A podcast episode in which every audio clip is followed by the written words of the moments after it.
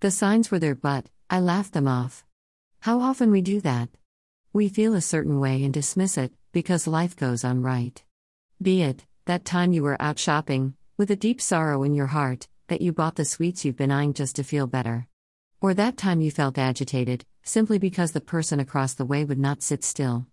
Even though your logical mind says it doesn't matter, you feel tense. Our bodies give signals all the time to keep us on track. So many of us don't know how to listen. I've been evolving this skill for years and still get swept away by my lack of body awareness when life gets busy. For me, it began a few months ago with moments of agitation, including one in Tesco where a sign with a ghost that said "boo, pretty cute actually," had me thinking, oh F off. Bizarre reaction, right? Well, I did what many people do and laughed it off as I told it as a funny P M S story. Well, that body signal showed up again and then again, except with such a deep intensity I no longer felt in control. It went on and on for weeks, and even though I'm out the other end with a clear logical perspective and plan of action, it takes time to settle these things, so it may be about to begin again, but this time with the gift of awareness. If you too have times where you feel devastated over what feels like nothing, or perhaps you want to let go of what that person said as you know it was not an ill fate but you can't let it go, here is what I learned from my recent bout of it and what I'm doing to help the next one be a bit easier. Pause. When the feelings pop up, take some time to pause. If in the supermarket like I was, you can do it when getting home, but maybe put the frozen food away first. Smiles. Put away the phone and laptop. Take time to reflect in the way that suits you. Journal, listening to classical music on the radio, chanting. Each of us need different tactics, but we are the same in that our lives require intentional pauses because we get so swept up in all that life expects of us. Root cause.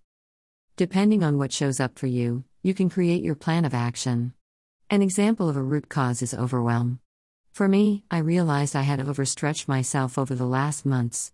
Although I was powering on fine, I thought, actually, I was overwhelmed.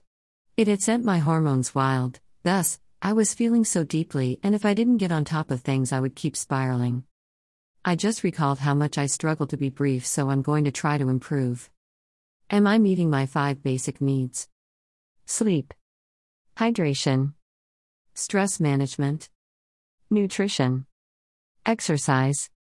Add fun to that equation, even better. Make a plan. I lack consistent stress management and exercise. Find movement and a form of meditation I enjoy and start again. If you need help with building that habit, read my blog How to Build Healthy Habits, https colon slash slash wordpress dot com slash post slash positivelyeventful dot wordpress dot com. I choose a thirty days of yoga challenge and Pilates and do both every morning. Prioritize you. Even if my decision means I do not start P C work until noon, health comes first. Even if that person needs me to do that favor, I replenish my stock first. Cancel some plans. If being overwhelmed is part of your struggle, it is time to determine what is truly important to you and then write a couple of emails to let people know at this time you will not be going ahead with your other plans and without guilt. Give your energy to what is in your top three priorities. The payoff, smiley face.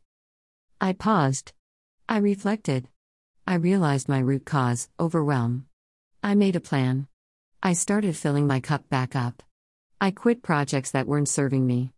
I found joy in what I was doing again and could not believe it when I realized that I was literally living my dharma, my dream life. I am organizing a charity fundraiser wellness event for my friend's animal sanctuary with some amazing, inspiring speakers. I'm giving a presentation for the Vegan Society to activists about how they can organize a vegan sustainable event. I'm working in a health shop helping people feel their best. I am organizing groups of volunteers to go help out at a local animal sanctuary. Wow. Wow. Wow. I almost missed how cool my life was because I was having dark, harmful thoughts due to not listening to my body's cues. Our bodies are wise and there to guide it. Give yourself that space. I love you, Angel. Angel lives at Heartstone Sanctuary and one of the beings we are fundraising for.